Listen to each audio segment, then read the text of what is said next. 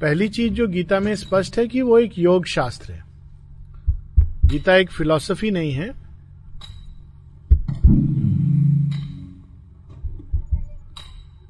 गीता एक मार्ग है और एक बहुत ही विशाल मार्ग है। श्री अरविंद ने कहा इट्स ए सिंथेटिक स्क्रिप्चर यानी उसमें, उस समय जो जो अनेक अनेक मार्ग थे। ज्ञान के मार्ग, भक्ति के मार्ग, कर्म के मार्ग, राज, राजयोग का मार्ग, सांख्य योग। इन सब के जो ट्रूथ्स हैं, ठीक वैसे जैसे शेयरविंद ने सिंथेसिस ऑफ़ योग में, अब तक जितने भी योग साधना के मार्ग रहे हैं, उन सब के जो सेंट्रल ट्रूथ हैं, जो केंद्रीय सत्य हैं, उनको लेकर के, उनको उसमें से एक्सट्रैक्ट करके उन्होंने आगे का पथ खोला। उसी प्रकार से गीता में हम देखते हैं कि वेदांत, उपनिषद और वेदांत से संबंधित जो अलग अलग मार्ग हैं, जो बाद में धाराएँ बनी, सांख्य योग इत्यादि, इन सबको उन्होंने मिला करके उसके उसके केंद्रीय सत्य को निकाल करके उन्होंने एक नए मार्ग की स्थापना की। और वो मार्ग एक बहुत ही विशाल मार्ग है, जो जीवन से ही निकलता है और जीवन से भाग के उसमें कहीं जाने की आवश्यकता नहीं है। गीता में एक बात तो बड़ी स्पष्ट होती है कि जो जीवन है और जो कर्म है, वो वास्तव में हमारे विकास का एक माध्यम है। वो ना कोई छलना है, ना कोई पाप और पुण्य का लेखा जोखा है, ना वो हमें बांधने के लिए दिया गया है। जीवन और कर्म वास्तव में हमारे विकास के लिए है। और यदि हम कर्म और जीवन से भागते हैं तो हम विकास से भी भागते हैं। कर्म और जीवन से भागकर हमें भगवान नहीं मिल सकते, ऐसा गीता गीता से स्पष्ट होता है। कर्म और जीवन से यदि हम नहीं भाग सकते तो समस्या ये आती है कि अभी हम जिस तरह से जुड़े हैं कर्म और जीवन से क्या गीता हमें फिर से यही कहती है कि हम वैसे के वैसे जुड़ जाएँ? नहीं। अभी हम कर्म से, जीवन से, अपने आप से, संसार से, नाना प्रकार के हमारे संबंधों से, अज्ञान से जुड़े हैं। और ये अज्ञान हमारे अहंकार और कामनाओं के कारण है। और यदि हम कोई एक रास्ता ढूंढें जिससे हम अज्ञान, अपने अहंकार और कामनाओं से मुक्त हो सकें तो हम इसी संसार से, इस जीवन से, मनुष्यों के साथ सृष्टि के साथ एक नया संबंध स्थापित कर सकते हैं। We have to establish a new relation a new equation with life तो एक लंबे समय तक, क्योंकि अर्जुन की दुविधा यही है कि मैं या तो ये कर्म करूँ तो घोर कर्म है। इसका मुझे पाप लगेगा और नाना प्रकार के पाप का मैं भागी होऊँगा। या मैं इसको छोड़ दूँ और संन्यास ले लूँ।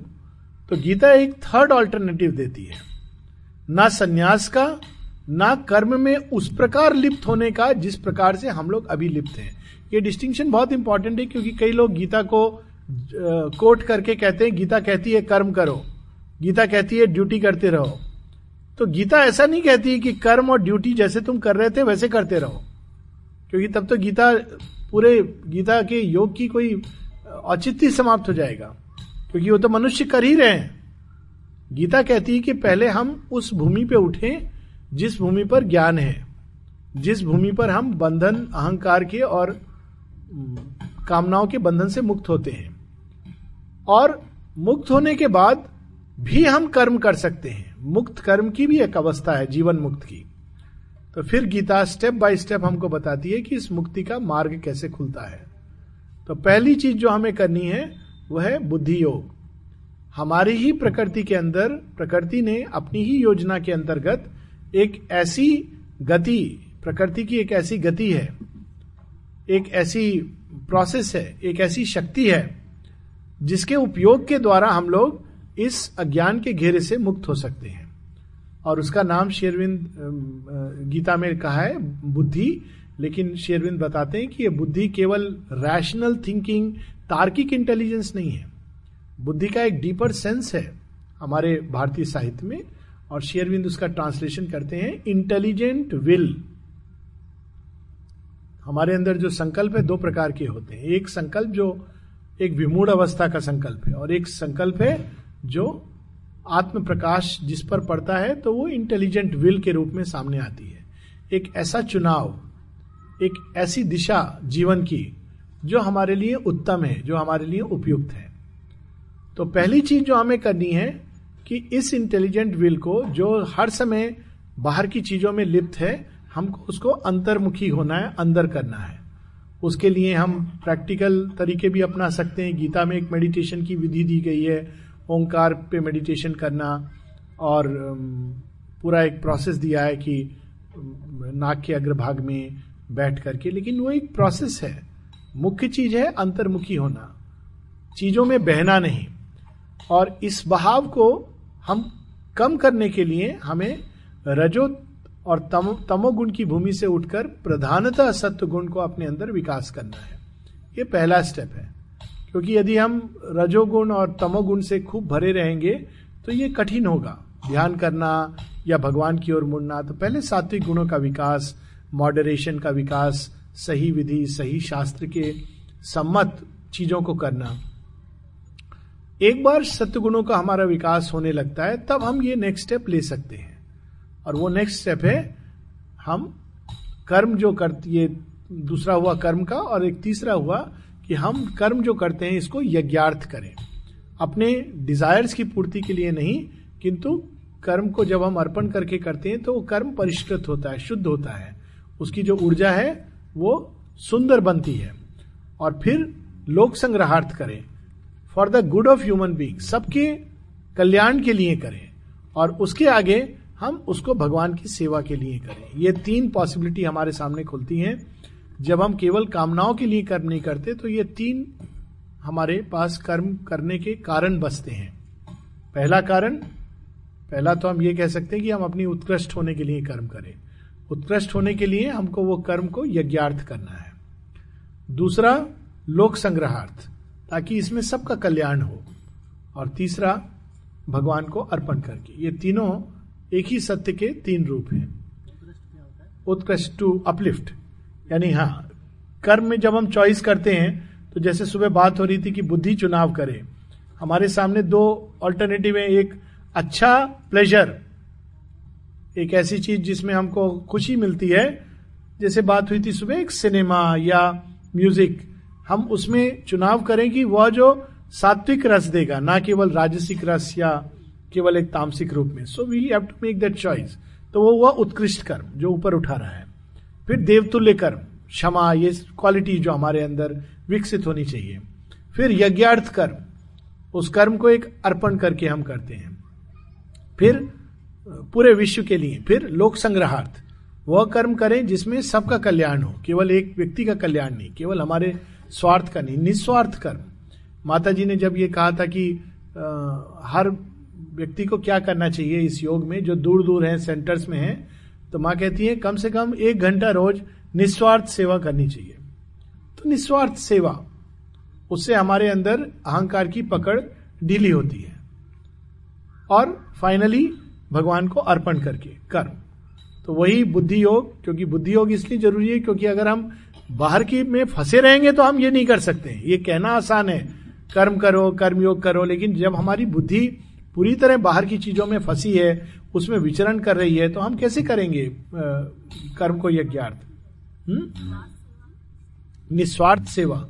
कोई भी कर्म निस्वार्थ रूप में किया जा सकता है। जैसे उसके लिए किसी और की नहीं, निस्वार्थ कर्म ऐसे हुआ कि मान लीजिए आपको ये काम दिया गया कि आज भोजन पकाना है।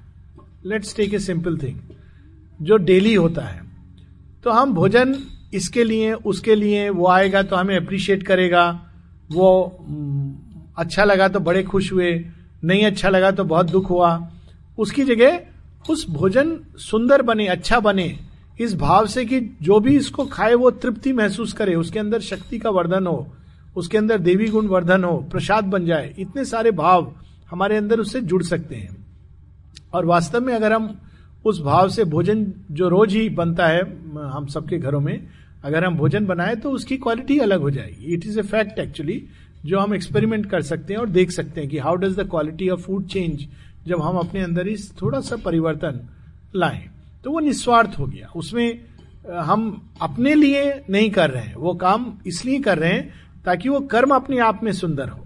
कोई भी कर्म अपने आप में in its own right it should be beautiful good so वो निस्वार्थ हो गया। जहाँ हमें कोई धन की लालसा या किसी का एप्रिसिएशन तो ये तभी संभव है जब हम एक तीसरा चरण भी लें।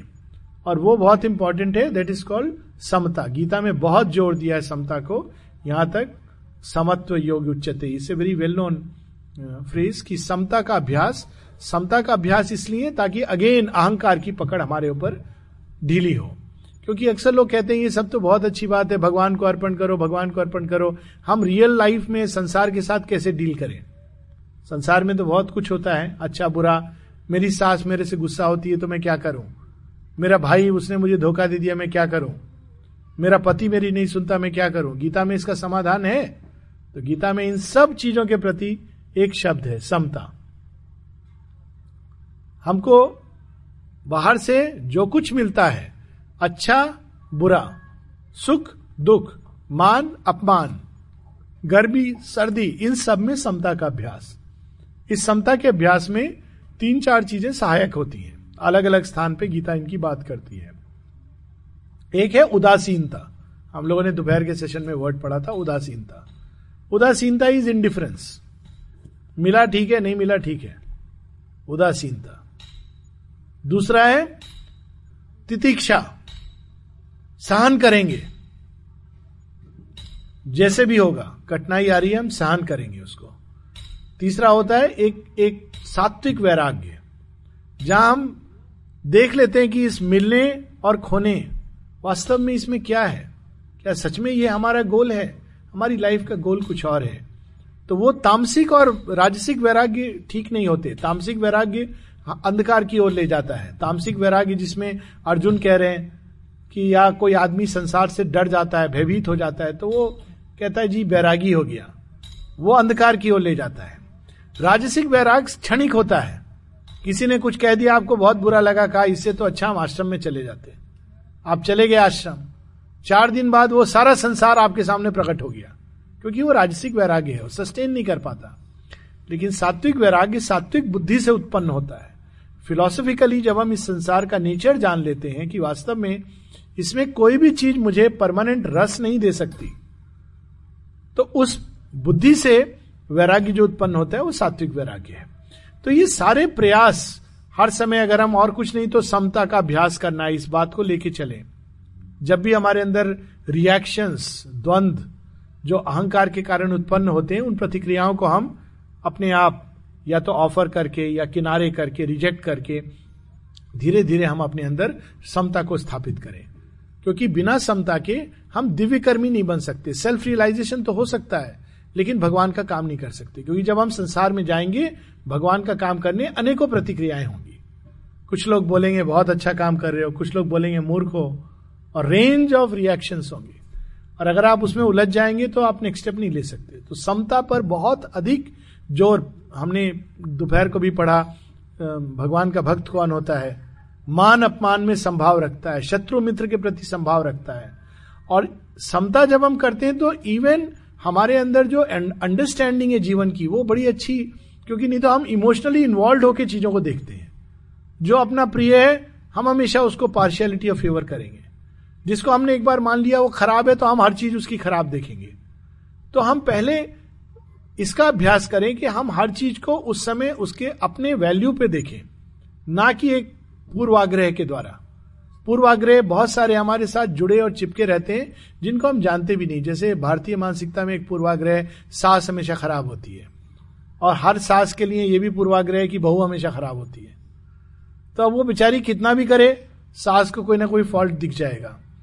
दोनों तरफ़, और उसी प्रकार से सास अच्छी भी हो तो बहू कोई ना कोई फॉल्ट देखी लेगी, मेरी सास। ऐसी, क्योंकि ये पूर्वाग्रह ऐसी बहुत सी पूर्व धारणाएँ लेके हम जीते हैं और इन पूर्व धारणाओं के साथ अगर हम जीवन जीते रहेंगे तो हमारे लिए बहुत कठिन होगा ज्ञान की ओर कदम बढ़ाना तो। समता। तीसरी चीज़ जो हमारे अंदर शक्ति है, जो बहुत बड़ी शक्ति है, और जिस पर गीता बहुत एम्फेसाइज करती है, वो है श्रद्धा। सुबह एक प्रश्न था कि हम अपने भाग्य का कैसे निर्माण करें? जो अब तक जो कर्म था हमारा, वो तो हमें यहाँ तक ले आया। आगे हम क्या करें कि हमारा भविष्य अच्छा हो? तो गीता बड़ा सुंदर इसका उत्तर देती है। कहती है, श्रद्धा।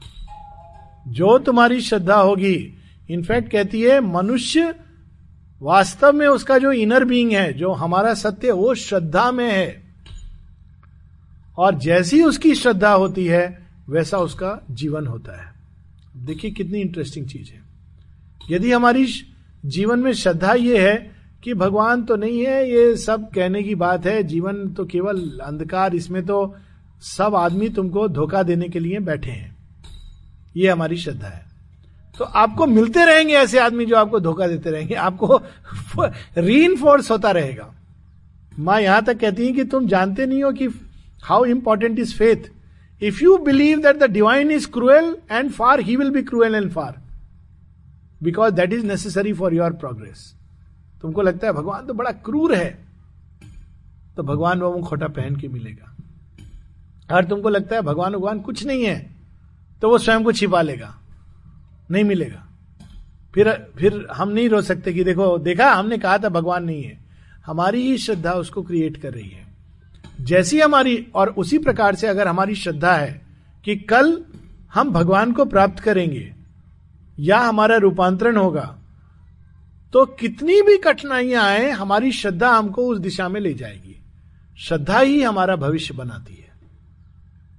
तो ये एक बहुत बड़ी शक्ति है हमारे अंदर, उसको नचर करना कल्टीवेट करना, और उसी लिए श्रद्धा के कल्टीवेट करने के लिए दैवी गुणों का विकास, क्योंकि जब हम इन गुणों का विकास करते हैं तो हमारे अंदर श्रद्धा कल्टीवेट होती है। साथ ही गीता कहती है, जीवन में एक तप का भी स्थान है, और वो तप वह तप नहीं है जो हम बाहर से देखते हैं कि बाहर में बैठकर कमंडली रख के ध्यान लगा के बैठ के तब जीवन में चलता रहता है, वाणी का तप, आचरण का तप, मन का तप, शरीर का तप, जिसकी बात हम लोगों ने सुबह में की। तो ये तप हमारे जीवन में भावनाओं का तप, सौंदर्य का तप, भावनाओं का तप क्या है? अनेकों प्रकार की भावनाएँ हम हम सबके अंदर उठती हैं। प्रेम की, क्रोध की, घृणा की तो जब हम अपने अंदर घृणा, क्रोध, इन भावनाओं को स्थान देते हैं तो हम किसका नाश कर रहे हैं? अपनी ही ऊर्जाओं का नाश कर रहे हैं। दम्ब दर्प इत्यादि। तो हमको क्या करना है उसकी जगह? जो हमारे अंदर नेगेटिव भावनाएँ उनको पॉजिटिव से रिप्लेस करना है। राजयोग में ये टेक्निक यूज़ की जाती है। श्री अरविंद ने भी इसकी बात की है। गीता में इसको अपने ढंग से कहा गया है। जब मन में ये भाव आ रहा है कि उस व्यक्ति ने मेरे साथ ऐसा किया घृणा का भाव आ रहा है। नहीं नहीं नहीं। मेरे हृदय में भगवान को विराजमान होना है। ये भाव मेरे लिए उचित नहीं है। मैं अपने हृदय में उसको प्रेम दूँगा। कठिन है, इसीलिए ये तप है। अगर आसान होता तो तप नहीं होता, साधारण जीवन होता। और इस तप को जब हम करते हैं तो हमारे अंदर में चीज़ें, ताप के कारण शुद्ध होने, ताप एक अग्नि है, शुद्ध होने लगती हैं, परिष्कृत होने लगती हैं। और धीरे धीरे हमारा ये पूरी देह यष्टि ही भगवान का मंदिर बनने लगती है। फाइनली कल्मिनेशन गीता का होता है। ये सब कुछ करके जो पीक जो शीर्ष है जिसकी ओर गीता ले जाती है, वो है सरेंडर हम कुछ भी करें, कितना भी करें अल्टीमेटली हमको फाइनल रिज़ल्ट भगवान के हाथ में छोड़ना है। तो सबसे पहले किस चीज़ को सरेंडर करें हम? कर्म फल को। कर्म फल जो कुछ हमने किया, चेष्टाएँ की, उसके बाद उसका फल क्या होगा अच्छा होगा, बुरा होगा सक्सेस होगा फेलियर होगा, भगवान के हाथ में है। फिर हम साथ में क्या समर्पण करें? अपने मन को। मन का समर्पण क्या है? हमारे विचार अनेकों जगह भागते रहते हैं। हमको उन विचारों को भगवान में लगाना है। That is the surrender of the mind मन का समर्पण। समर्पण का अर्थ होता है, मैंने तुमको दिया।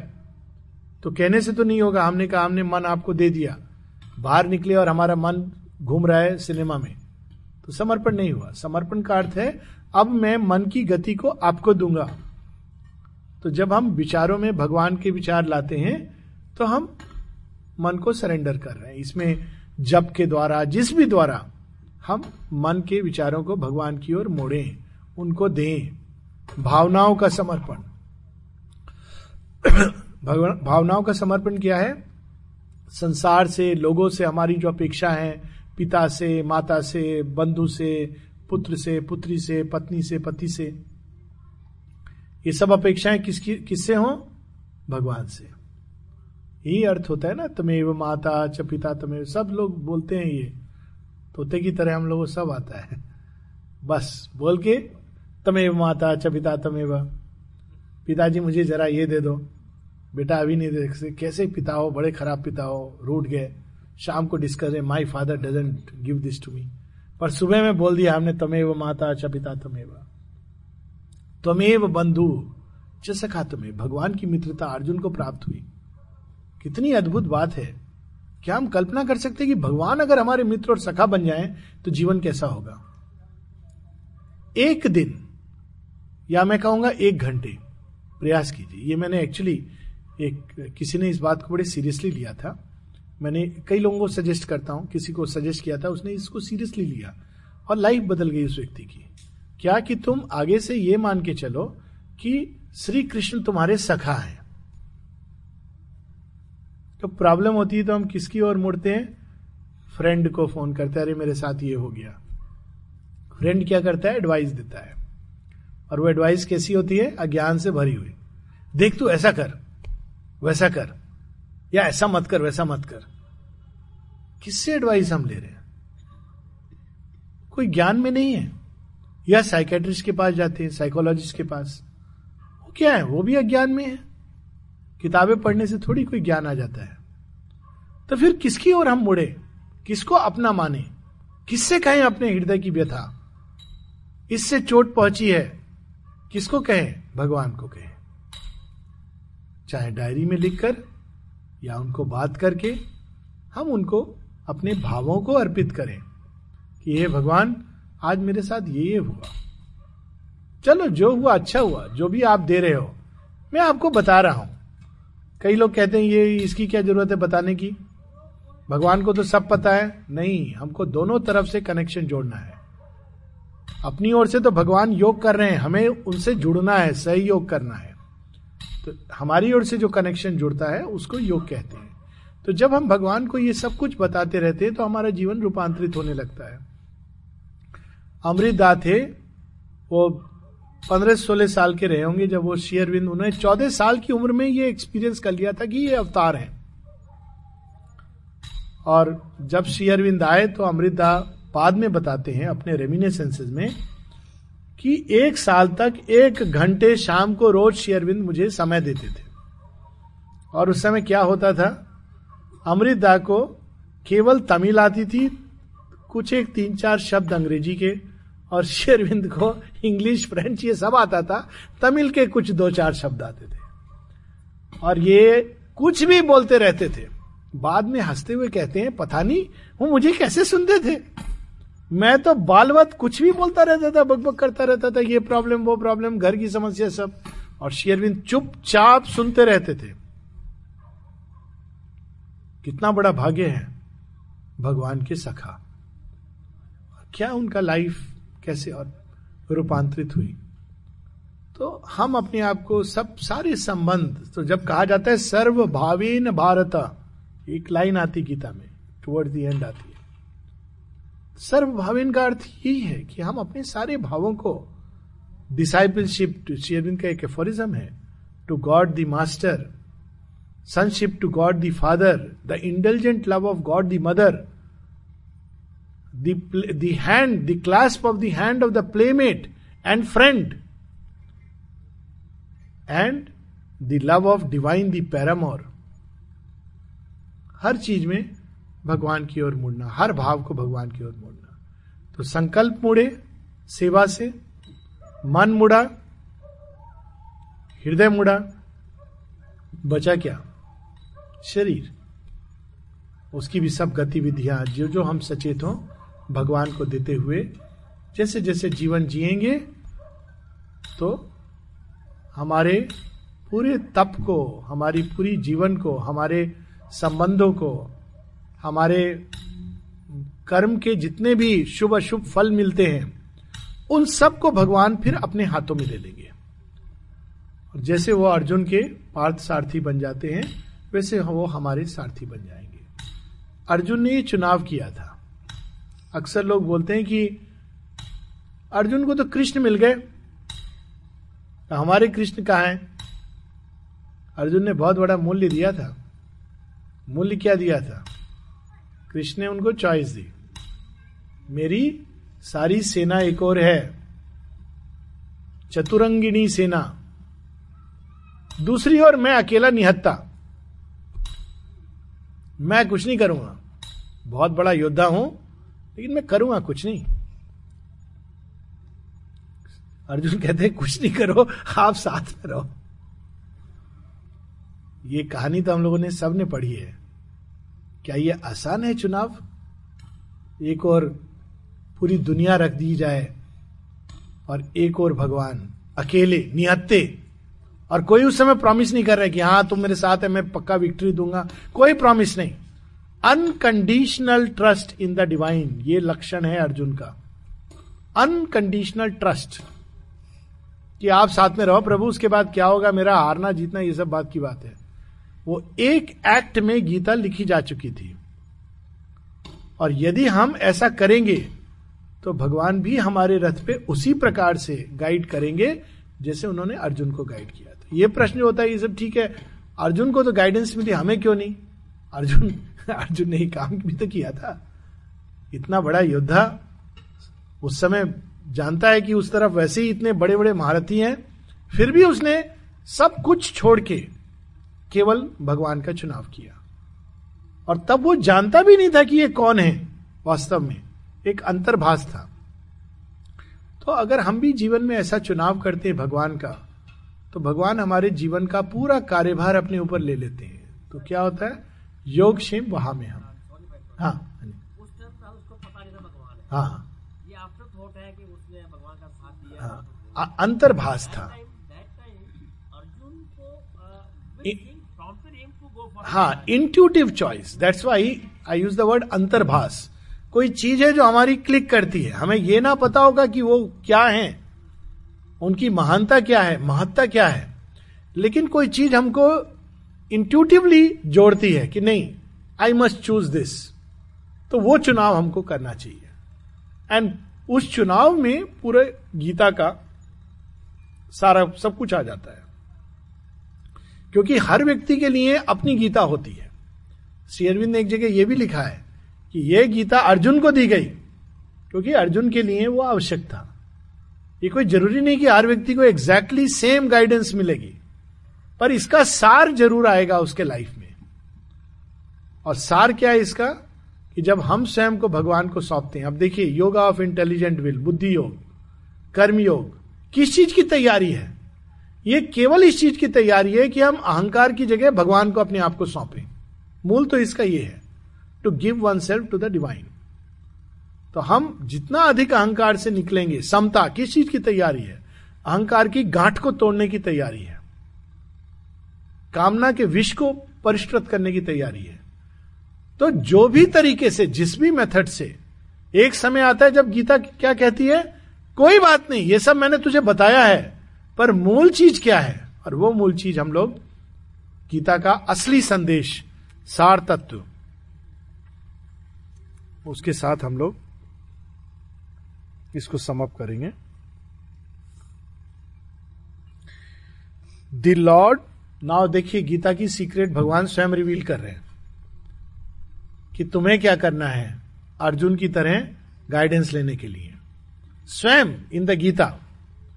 पहले दिन हम लोगों ने ये बात की थी, शायद इसी कहानी से शुरू की थी कि माँ माँ को गीता की सीक्रेट जो दी गई थी, वो ये कि भगवान ये सोचो कि श्री कृष्ण तुम्हारे अंदर विराजमान भगवान है। अब देखिए श्री कृष्ण स्वयं इस सीक्रेट को बता रहे हैं।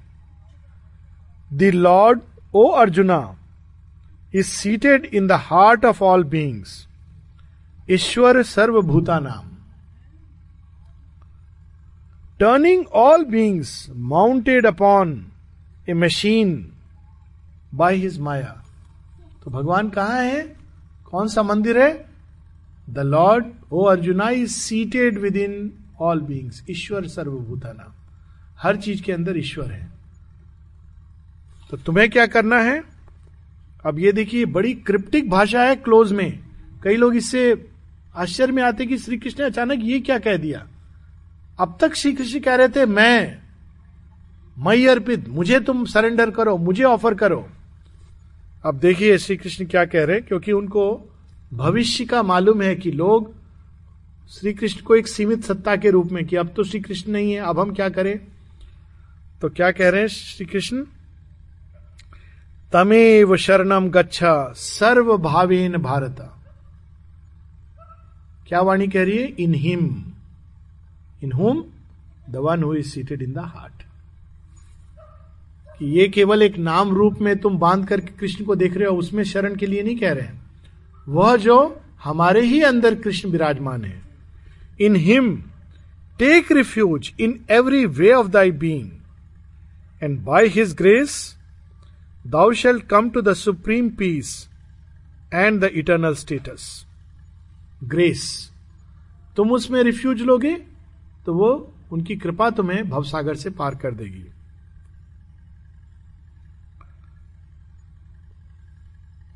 So have I expounded to thee knowledge more secret than that which is hidden having reflected on it fully do as thou wouldst ये तो मास्टर डिवाइन मास्टर की एक तरीका की सब बताने के बाद कहते मैंने सब कह दिया, अब वो करो जो तुम करना चाहते हो। फ्रीडम दे दी।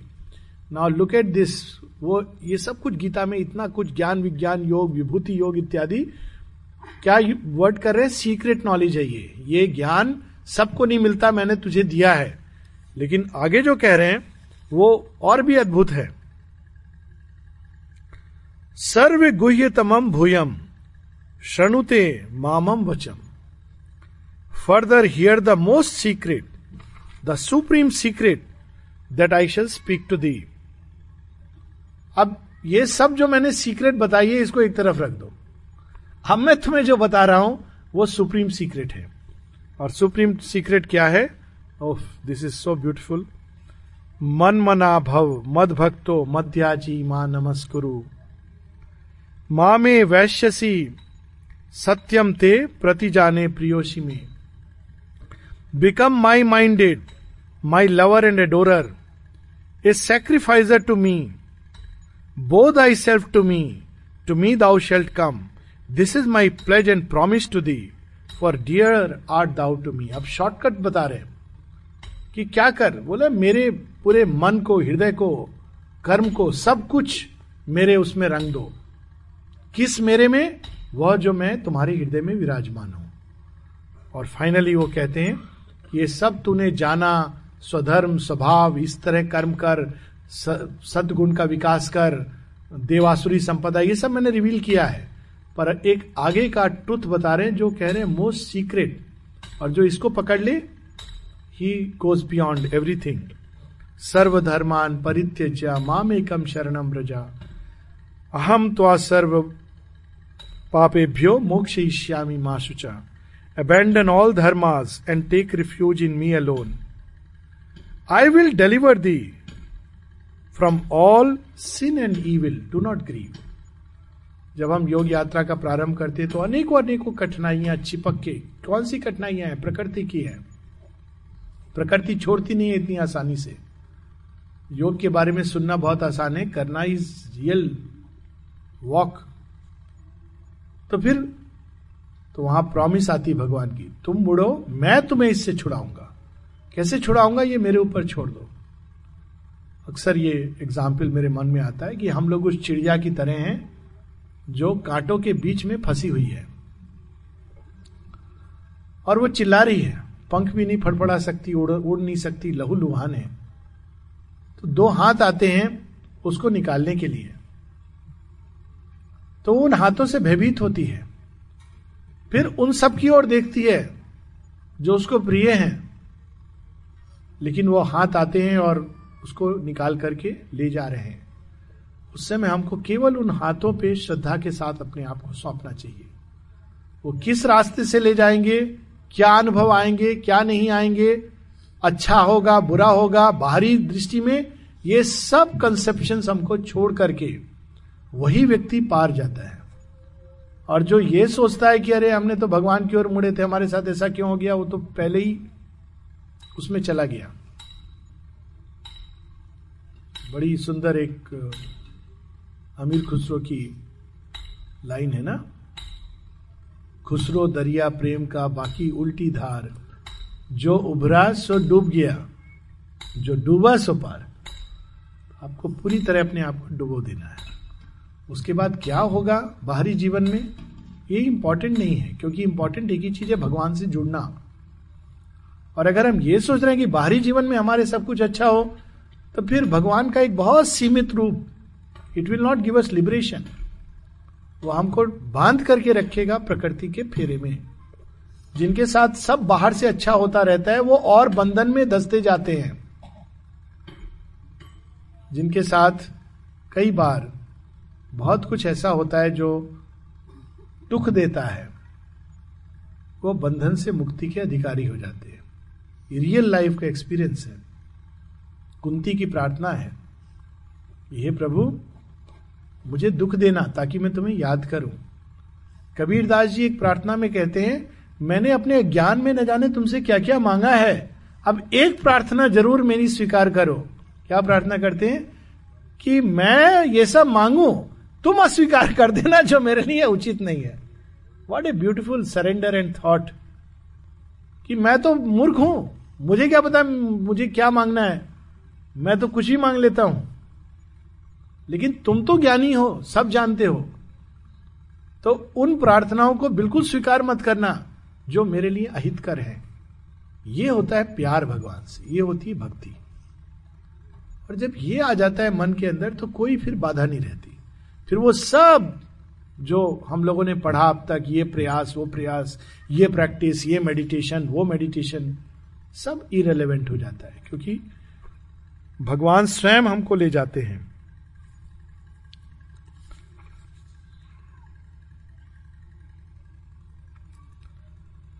He who with the highest devotion for me shall declare this supreme secret among my devotees without doubt he shall come to me पहले तो कहते हैं, ये सबको नहीं बताया करो, ये सीक्रेट ये सीक्रेट मैं तुम्हें बता रहा हूँ। ये सीक्रेट उनके लिए है जो मेरे लिए डिवोटेड हैं। क्योंकि हर व्यक्ति बहुत करेज चाहिए सरेंडर के लिए। इसको स्वीकार नहीं कर सकता। रेडी नहीं है।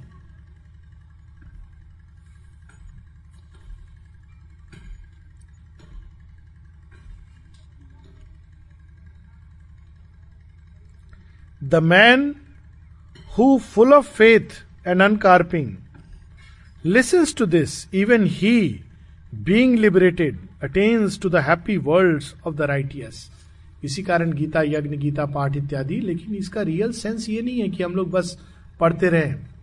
मैन फुल ऑफ़ फेथ पूरी तरह जिसके अंदर श्रद्धा है, ये भगवान की वाणी है।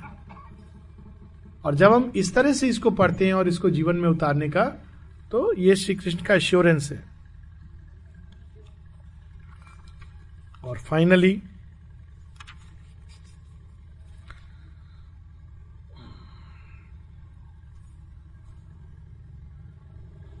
एश्योरेंस है, यत्र योगेश्वर कृष्णो, यत्र पार्थो धनुर्धरा, तत्र श्री विजयो भूति, नीतिर मतिर ममा। ये मेरा मानना है, संजय कहते हैं धृतराष्ट्र को, कि जहाँ अर्जुन जैसा धनुर्धर है, देखिए दोनों चीज़ चाहिए, यांत्रिकता और ईश्वर, दोनों साथ में। और जहाँ श्री कृष्ण जैसे पार्थ सारथी गाइड हैं वहाँ पर विजय तो निश्चित ही निश्चित है। विजय किस चीज़ के ऊपर? अज्ञान, अंधकार, अचित, मिथ्यात्व, इसके ऊपर। और ये एश्योरेंस के साथ Gita comes to a close तो जीवन के संग्राम में, कर्म के मार्ग से, अज्ञान के कर्म नहीं ज्ञान युक्त कर्म, और उसमें डिज़ायर के थ्रू नहीं, प्रेम के थ्रू कौन सा प्रेम? वह प्रेम जो भगवान की ओर मुड़ा हुआ है। जो भगवान की सेवा में लगा है। जब हम कर्म करते हैं तो वो वही कर्म हमारी सब गांठों को खोल देता है और हमें भगवान के प्रेम, आनंद, शांति से भर देता है। इस जीवन में यहीं पर रहते हुए मुक्ति का अनुभव ऐसा व्यक्ति करता है। जीवन मुक्त हो जाता है। उसको मृत्यु के बाद मुक्ति की आवश्यकता नहीं होती, क्योंकि चाहे वो यहाँ रहे या वहाँ रहे या कहीं भी रहे, हर अवस्था में वो अपने को ईश्वर के अंदर रहते हुए पाता है। इससे हम लोग गीता पर रुकेंगे। अगर कोई कोई क्वेश्चन है तो हम लोग ले सकते हैं।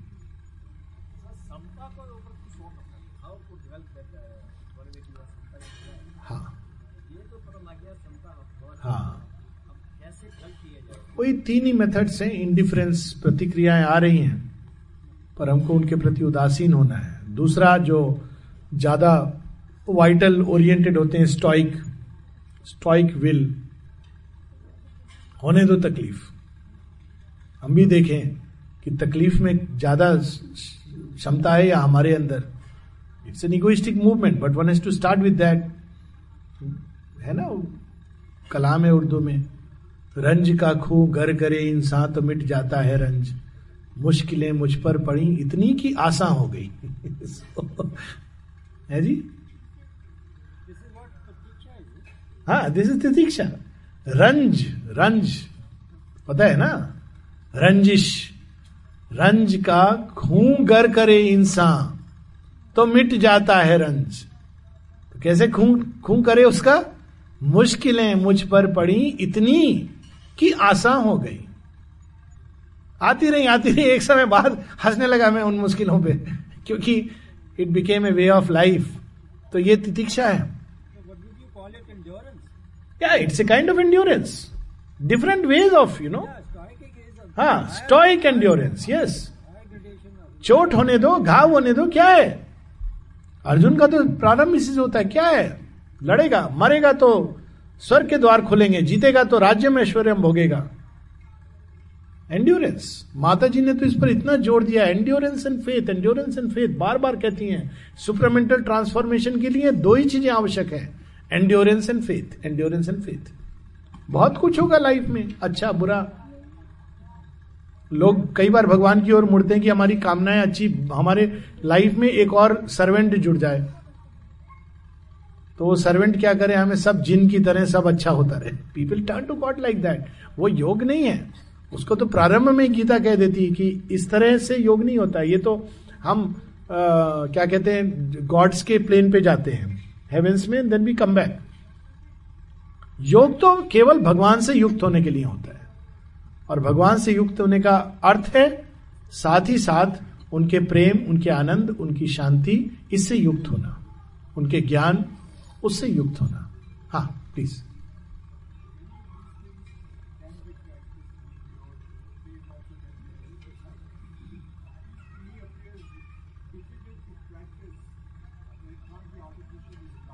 एब्सोल्यूटली ट्रू भक्ति तो एक गिफ्ट है.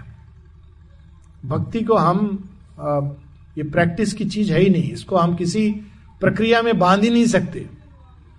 ये तो एक गिफ्ट ऑफ़ ग्रेस है.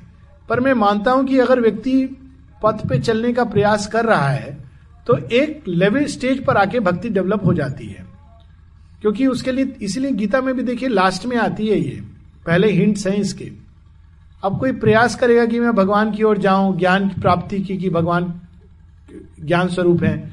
तो वो जैसे जैसे भगवान को जानेगा, उसके अंदर उसके प्रति एक आकर्षण बढ़ेगा, भक्ति का रूप वो लेगा, या कर्म के रास्ते से जाएगा कि मैं सेवा करूँ अपने मास्टर की तो धीरे धीरे उसके अंदर भक्ति बढ़ेगी, क्योंकि जिसकी सेवा करेगा, उसके अनुरूप ढलेगा। पर कुछ लोग हैं जिनके अंदर जन्म सिद्ध है, वो इट्स ए रियल ग्रेस या may be past preparation but definitely भक्ति एक ऐसी चीज़ है जिसको किसी प्रोसेस में हम बाँध नहीं सकते। इसमें भी गीता में कोई प्रोसेस नहीं दी गई है भक्ति की। So it's very true it's a gift of grace केवल ये है कि जब हमारे को ये ग्रेस मिले तो हमको उसको बहुत संभाल के रखना चाहिए कि हम उसको बेकार की चीज़ों में लूज ना कर दें।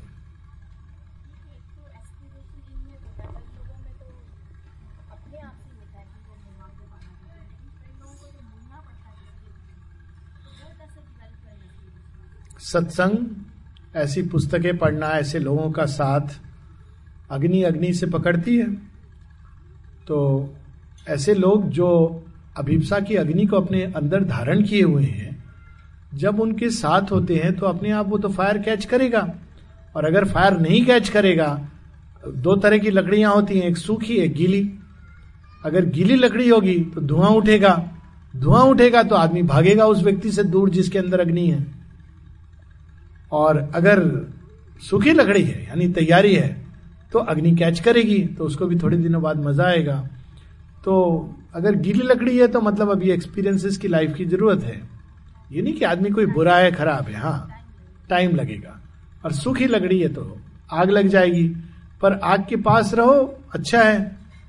इसीलिए ये गीता, यज्ञ वगैरह, ये जो मीटिंग है, इसका पर्पस तो अल्टीमेटली यही होता है ना, हम लोग सब आए हैं ताकि हम लोग सब एस्पायर करें। तो एक दूसरे की आग को पोषित करें। So this is the idea कि सत्संग ऐसे लोगों का साथ और ऐसी पुस्तकों का साथ। लोगों में तो मिक्सचर आता है, लेकिन ऐसी पुस्तकें जिनके अंदर ये अग्नि है, ये शब्द नहीं है, ये तो अग्नि है, जिसने शब्द का रूप लिया हुआ है। कोई भी आध्यात्मिक स्क्रिप्चर में जो चीज़ होती है वो केवल शब्द नहीं होते हैं। शब्द तो व्हीकिल है। अंदर क्या छिपा है? वही अग्नि है। तो पढ़ते पढ़ते अचानक हम उस अग्नि के कांटेक्ट में आ जाते हैं। और वो अग्नि हमारे अंदर जलने लगती है। इसलिए स्वाध्याय नियम से स्वाध्याय। फिर उसको अग्नि को टेंड करना। रोज हम थोड़ा तो अभ्यास करें। जब चल रही है, मान ही लिया कि चलना है तो हम दो तरह से चलते, चल सकते हैं। जैसा आपने कहा फॉलो करो। दो तरह से फॉलो कर सकते हैं। एक तो लुढ़कते बिलकते एक नाचते गाते कूदते। जब जाना नहीं है तो लुढ़कते बिलकते क्यों जाए? नाचते कूदते जाए? जब चल रही है तो why not take the delight of the way नहीं जी, ऐसा है, सब लकी है। बस फ़र्क इतना है कि किसी ने वो अवस्था चली गई है पास्ट लाइफ में तो एक लाइफ में वो आसान आ जाए। ऐसा कोई भी नहीं कि कोई हत भागा है जिसको भगवान ने खासकर चुना है डिफिकल्टीज के लिए। और ऐसा कोई भी नहीं है जिसके लिए इतना आसान कर दिया है कि बस आग लगी और पहुँच गया। सबके रास्ते में कठिनाइयाँ और खासकर जो लोग ज़्यादा मार्क्ड होते हैं, उनके लिए तो ज़्यादा कठिनाइयाँ होती है। माँ शेरविंद ने कहा ना कि, mother has face ten times more than even me पर वो अपनी कठिनाइयों का रोना नहीं रोते। फ़र्क इतना होता है कि अब कोई रोना रोता रहे तो कठिनाई कम थोड़ी होती है और दस गुना बढ़ जाती है। जैसे वो पुराने समय मंदिर में जाती थी सास बहू और सास सास की बुराई करती रहती, बहू की बुराई करती रहती, दूसरी लेडी से और बहू सास की बुराई करती रहती दूसरी बहू से। मंदिर में भी जाके। तो क्या होता है इससे? इससे तो कठिनाई कम नहीं होती। You have to face it वापस वो और बढ़ती जा रही है। तो फ़र्क इतना होता है कि जो एक योगनिष्ठ व्यक्ति होता है वो अपनी कठिनाइयों का रोना नहीं रोता। रोएगा भी तो भगवान के सामने रोएगा कि ये मेरी कठिनाई है तो ले। पर चूँकि वो भगवान के सामने ये सब ऑफ़र करता रहता है, उसके अंदर डिलाइट बढ़ती जाती है। तो संसार तो केवल उस आनंद को देखता है। उसी संपर्क में आता है। पर कुछ लोग होते हैं जो हमेशा कंप्लेन करते रहते हैं। अब माँ कहती है कि when you complain and grumble all kind of forces enter into you ये एक सटल ट्रूथ है जो मनुष्य नहीं पहचान समझ पाता। यही अंतर होता है। सबके जीवन में कठिनाई होती है और सबके जीवन में संभावना होती है दिव्यता की। और वही हमारा चुनाव सामने आता है कि हम चुनाव करते हैं। वो फ्रीडम मनुष्य को दी गई है कि हम कृष्ण को चुने या हम उनकी चतुरंगनी सेना को चुने। हम्म। हाँ? छोड़ने को तो अभी भी नहीं कह रहे ना। वो तो कह रहे हैं कि सेंसेस को उससे जो रस लेती हैं उससे विड्रॉ करो। और वो किस लिए विड्रॉ करो? ताकि तुमको और भी बड़ा रस मिले। सच बात है देखिए आई शुड नॉट से यार गुड़ की मिठाई। गुड़ गुड़ की मिठाई बहुत अच्छी होती है। पर आपको अगर मान लो कोई कहे रसगुल्ला छोड़ो रसगुल्ला छोड़ो। नहीं छोड़ रहा व्यक्ति। आपने एक बार राजभोग खा लिया रसगुल्ला छूट जाएगा। तो ये सच है कि संसार में रस आता है। तो फिर ठीक है, संसार वो एक्सपीरियंस देगा। पहले वो बड़ा मीठा मीठा लगेगा, बाद में विषाक्त होगा। और दूसरा तरीका है कि हम ये जाने कि अगर हम इससे अपनी प्रोसेस है ना उसकी, एकदम नहीं छूटती तो सेंसेस का जो इन्वॉल्वमेंट है उसको कम करें। अभ्यास करें। सिंपल चीज़ मैं बता रहा हूँ कि रसगुल्ला खा रहे हैं, बहुत अच्छा लग रहा है। तो एक आ क्या मज़ा आया, क्या मज़ा आया। एक और मिल जाए, है ना? एक तरीका ये दूसरा प्रयास कीजिएगा उसी चीज़ को खाने का और अपने ही अंदर ये सेंसेस, इंद्रिय जो है, उसको अंतर्मुखी करके भगवान से जोड़िए। आपको उसमें वो मज़ा नहीं आएगा जो सेंसेस को आता है, पर यह भी सच है कि अंदर में एक शांति और एक अलग तरह के जॉय के द्वार खुलेंगे। Both things are true so अब ये चुनाव तो हमको करना है। ये नहीं कहा जा रहा है उसको छोड़ दो, नहीं, कल से हम रसगुल्ले की ओर देखेंगे भी नहीं। ये नहीं कहा जा रहा है। कहा जा रहा है सेंसेस जो उसमें इन्वॉल्व होती हैं। क्योंकि अगर हम ये कह देंगे कि हम रसगुल्ला नहीं खाएँगे कल से तो क्या होगा? मिथ्याचार शुरू हो जाएगा। बाहर से नहीं खाएँगे, मन कह रहा अरे, बड़े दिन हो गए, नहीं खाया नहीं खाया, कब मिलेगा? और जैसी मिलेगा तो टूट पड़ेंगे उस पर। यह नहीं कहा जा रहा है कि ये करो। तो ये चीज़ उन सब चीज़ों के लिए है जो हमको मेटीरियल प्लेजर देती हैं कि नेक्स्ट टाइम जब आप करें तो ये मान के करें कि ये मैं भगवान को याद करूँगी अंतर्मुखी होकर वो काम करूँगी देखिए आप कैसे उसकी पकड़ ढीली हो जाएगी। This is the process so ये प्रोसेस है कि बाहर से नहीं छोड़ छोड़ने को कह रहे हैं अंदर से छोड़ने को कह रहे हैं क्योंकि पकड़ के हम अंदर से रखते हैं। बड़ी सी बड़ी हैबिट्स के साथ है। गिरीश बोस थे जो आ, इनके पास गए श्री रामकृष्ण परमहंस के पास। कहा कोई ले गया? बड़े योगी हैं। बोले हाँ इंप्रेस तो मैं बहुत हूँ, पर आपका योग में नहीं कर सकता। कहा, क्यों? तो गिरीश बोस कहते हैं कि मैं शराबी, कबाबी, हर डिफेक्ट मेरे अंदर ड्रिंक करता हूँ डिबॉच हूँ। कोई मेरे अंदर कोई कोई ऐसी चीज़ नहीं जिसकी प्रॉब्लम ना हो। मैं आपको अप्रिशिएट करता हूँ, प्यार भी करता हूँ, पर ये नहीं कर सकता। तो रामकृष्ण परमहंस ने कहा, मैं कुछ छोड़ने को करी, कही नहीं रहा हूँ। तो कहते, क्या करूँ? अब तो ड्रिंक करना तो ये करके करना कि मैं श्री रामकृष्ण को भी पिला रहा हूँ। कहते, बस? कहते हाँ। एक हफ़्ते बाद आके कहते, ये क्या आपने कह दिया? आपको मैं कैसे ये दू? ये कड़वी चीज़ ये विष जैसी चीज़। Of course if one is sincere लोग धोखा भी दे सकते हैं, खुद को। तो प्रयास कीजिए कि मेटीरियल प्रेशर की अगर पकड़ बहुत तेज है तो अगली बार जब भी मेटीरियल प्रेशर का अवसर है तो उसको ऑफ़र करके करिए। और इंद्रियों के अंदर खींच के तो वो योगा ऑफ़ इंटेलिजेंट विल कछुए की तरह तो धीरे धीरे उसकी पकड़ ढीली होगी। अब वो ढीली तो करनी है। ये सच है कि अगर हम उसमें आसक्त रहेंगे तो हम उस हायर ट्रुथ को मिस करेंगे। चुनाव करना पड़ेगा। हाँ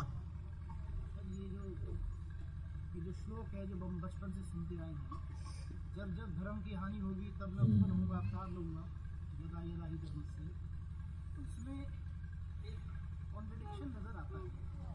पहली बात तो यह है कि जब भागवत सत्ता कण कण में व्याप्त है हर चीज़ में व्याप्त है तो अवतार लेने की आवश्यकता क्या है?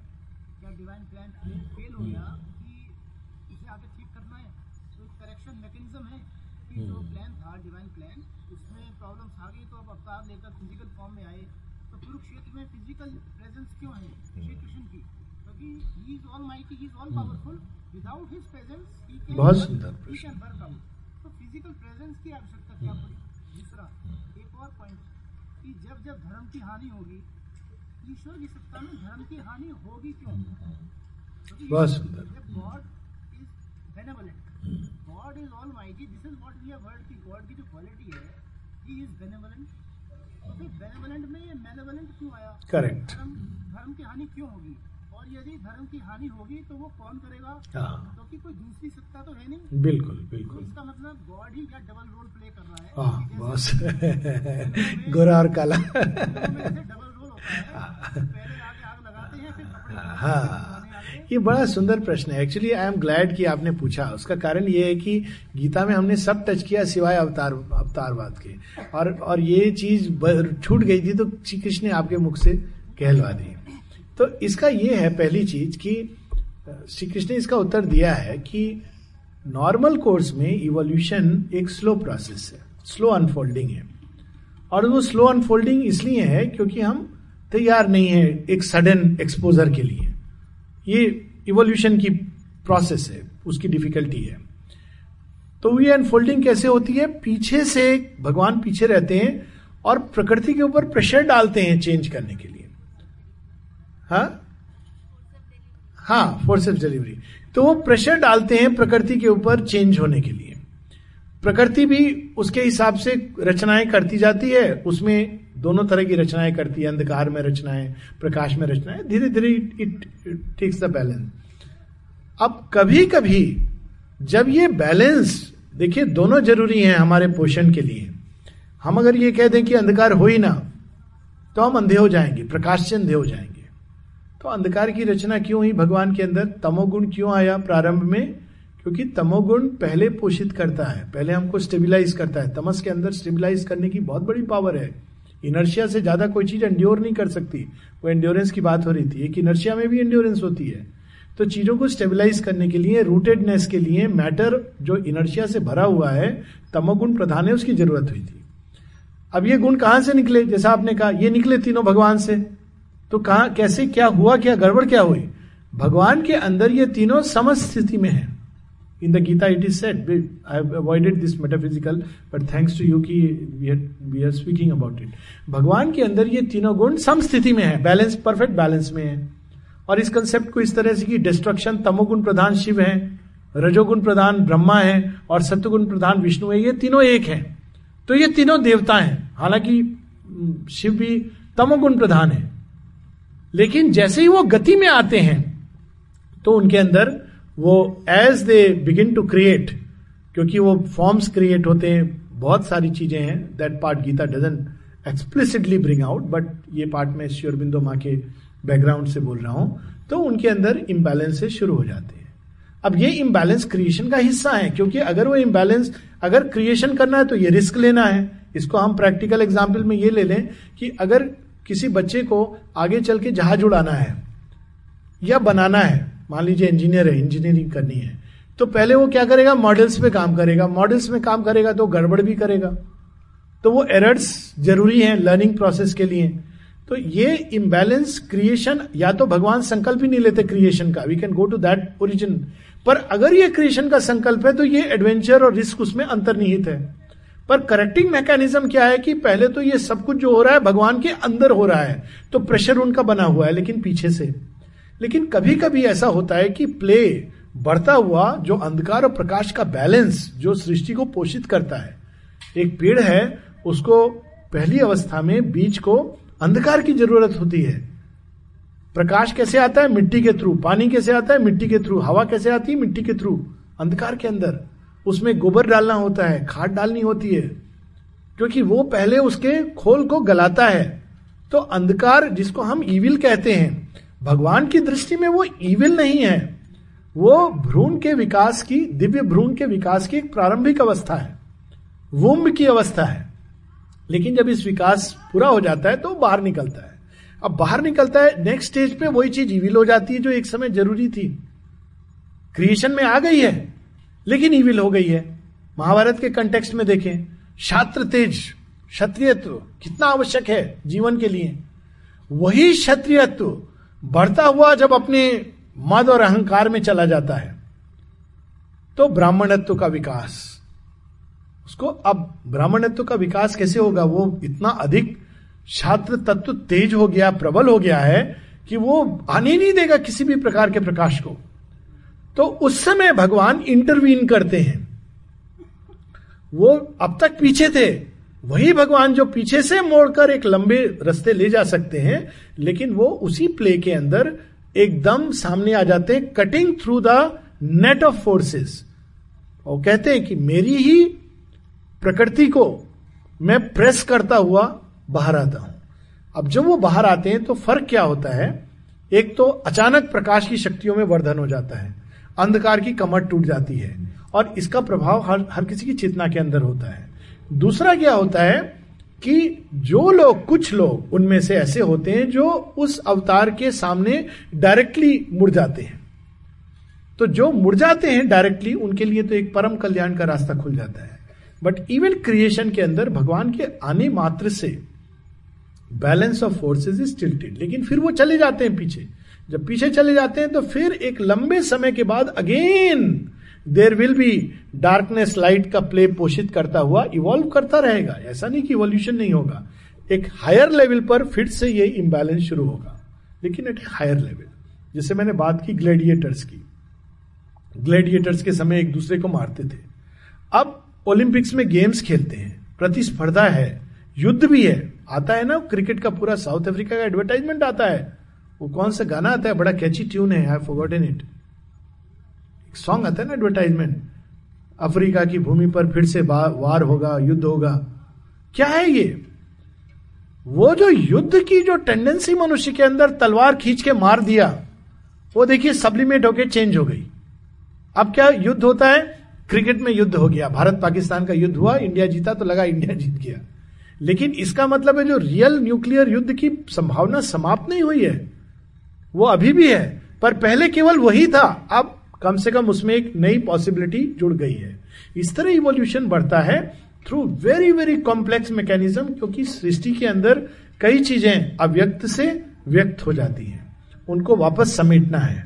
So divine has to take birth that is the purpose of avatarhood धर्म से ग्लानी, इसका एक और भी डीपर सेंस है कि वही चीज़ जो पास्ट के लिए उचित थी, धर्म थी वही चीज़ भविष्य के लिए अधर्म बन जाती है। तो वो स्टेप थी, एक स्टेज स्टेज थी जो ज़रूरी थी। अब देखिए, बच्चे का धर्म क्या है? इसीलिए अलग अलग धर्म की उसमें सबके अलग अलग धर्म बताए। बच्चे का क्या धर्म है? माता पिता की बात सुनना, है ना? ये क्यों क्यों ये धर्म बनाया? क्यों ये धर्म बनाया? बच्चे की सेफ्टी के लिए। बड़ी सिंपल सी चीज़ है। अगर बच्चा नहीं सुनता है तो he can get into trouble लेकिन यही धर्म अगर आप कहें कि 25 साल का बच्चा भी बिल्कुल माता पिता जो कह रहे हैं जैसा सुने तो क्या होगा? अनर्थ हो जाएगा, अधर्म हो जाएगा। क्योंकि वो फिर कभी भी अपना रास्ता नहीं। बच्चे का धर्म है कि माता पिता जैसे जैसे जहाँ रख, बोले बैठे, चुपचाप बैठे। लेकिन यही चीज़ अगर बड़े एज में करे तो कभी संसार को देख नहीं पाएगा, बढ़ नहीं पाएगा विकास नहीं कर पाएगा। तो अगर वही माता पिता अगर बच्चे को बाँध करके रखे पच्चीस में भी तो वो धर्म नहीं कर रहे तो एक स्टेज पर जो चीज़ धर्म होती है, दूसरे स्टेज पर वो अधर्म हो जाती है। वो ज़रूरी था मानव के विकास के एक स्टेज पर। एक स्टेज ऐसी थी जब नरबली दी जाती थी। धर्म माना जाता था। एक स्टेज थी जब राजा को भगवान मानते थे कि ये किंग जो है और उसको आप देखिए, मनुस्मृति में इसका सैंक्शन है। इवन गीता से you can find a verse where one can say look Shri Krishna कहते हैं कि नरों में मैं राजा हूँ। I am king among human beings ना this sanction was given for a purpose लेकिन अब डेमोक्रेसी की एक नई लहर आ गई है। अब हम बोलेंगे, राजा भगवान है तो बड़ा प्रॉब्लम होगा, ये तो अनर्थ हो जाएगा. तो एक लेवल पर सोसाइटी के स्टेबिलिटी के लिए इसकी आवश्यकता थी, जैसे चातुर्वर्ण की आवश्यकता थी। वही धर्म जो उन्होंने एस्टेब्लिश किया था एक समय, अब उसको वो तोड़ रहे हैं। अब भगवान ही स्वयं जो होता है, उन्हीं के अंदर, जैसा आपने कहा, वो भगवान के अंदर इंपरफेक्शन नहीं है। इम्परफेक्शन केवल टाइम और स्पेस के कन्फिग्रेशन में आता है। लीला में प्रारंभ होता है, क्योंकि उसमें प्ले होता है कालगत और देश के अंतर्गत। इस कारण चीज़ें स्टेप बाय स्टेप आती हैं। भगवान के अंदर ये सब एक साथ है, इसलिए वो इम्परफेक्शन है ही नहीं। उनके अंदर जो ताव का सिंबल है ना light and darkness are balanced in fact जो डार्कनेस है, भगवान के अंदर वो डार्कनेस है ही नहीं it changes its form but अगर वो चीज़ प्रकट होगी तो उसको ईविल कहा जाएगा. अगेन एक एग्ज़ाम्पल ले लीजिए. काली संहार करती है. अपने रुद्र रूप में शिव विनाश करते हैं. पर हम उसको ये नहीं कहते कि बड़ा पाप कर रहे हैं. धरती पर सुनामी आती है, उसके पीछे काली की शक्ति होती है, प्रकृति की जितनी आपदा है. पर हम ये नहीं कहते कि वो देखो कितने पापी हैं भगवान।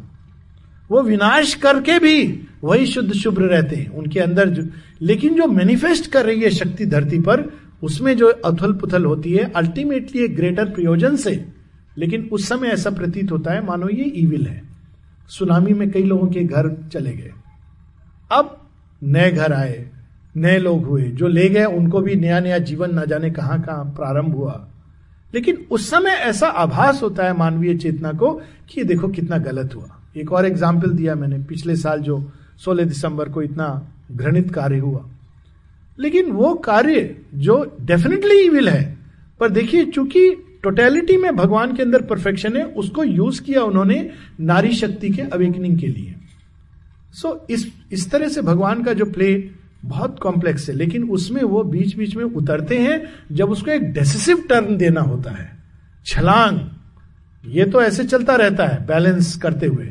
लेकिन कभी कभी उसको एक डेसिसिव टर्न देना होता है तो अंधकार की शक्तियाँ क्यों बढ़ती हैं?